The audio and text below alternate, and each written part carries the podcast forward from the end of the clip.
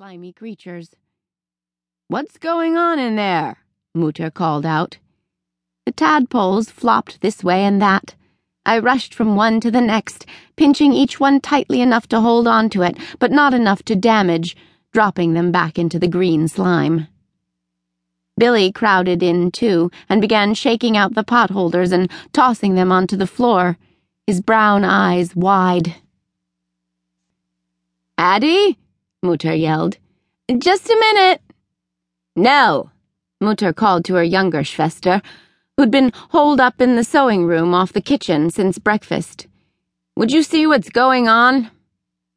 I think we got them all, Billy grinned. One more.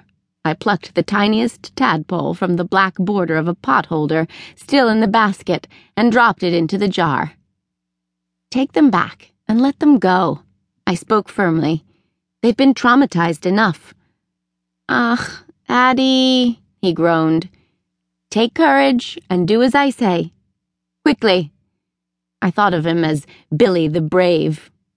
At ten, although dabich, clumsy, he was still eager to help and please, but he also stuck up for others, including me.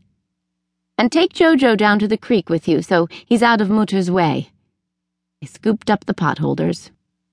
Billy slid to the staircase, called for our littlest brother, the youngest of us seven children, and then headed to the front door to put on his boots. He tended to keep them there to avoid Mutter in the kitchen. I lifted one of the wet pot holders to my face and sniffed. I couldn't help but frown at the swampy smell. What happened? I lifted my head to Auntie Nell's round face, an alarmed expression. She was short, a little squat, and had still dark hair, the same color as Mutter's was a few years ago before it turned gray. But a kerchief partly covered Auntie's head instead of a kapp. I held up the wet square. Billy, that was all I needed to say. I figured. Her brow wrinkled. She continually brought me comfort in a house full of chaos. I have some potholders you can take. I shook my head. I think I have ten that didn't get wet. I can try to wash the others. Maybe they would dry in Hannah's buggy on the way to the market. You won't have time to iron them. You're leaving soon, yeah? She picked up the basket. I nodded. Addie!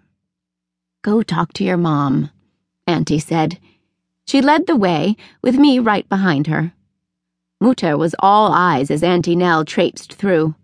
Obviously, my mother had guessed the situation. Looks like you aren't meant to go, she said. I shook my head. I still have enough to sell. Barely. No, fate has spoken. I shook my head. I didn't believe in fate, especially if Billy was involved. Unfortunately, my mother did. Many plain people looked for signs from God to help them make a decision. My mother did that too. But she took it a step further, believing in a fate that, when it came to our family, seemed to dictate a path of endless woes. Mutter pushed her chair back from the table. Besides, the list of chores is longer than I thought. You won't have time to finish all of them if you go to the market today. I didn't respond. I'd been looking forward to going to the farmer's market with my cousin for the last two weeks.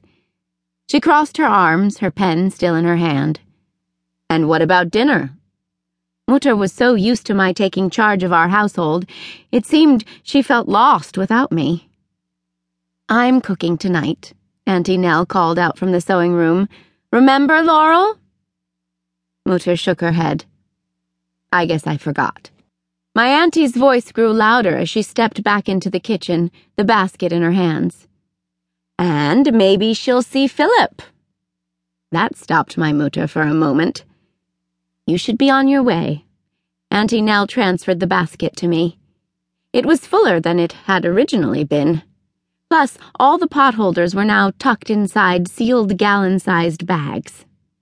I'll clean up the floor. Denki, I whispered for everything. Just make sure and tell me who all you see. Her eyes twinkled in anticipation.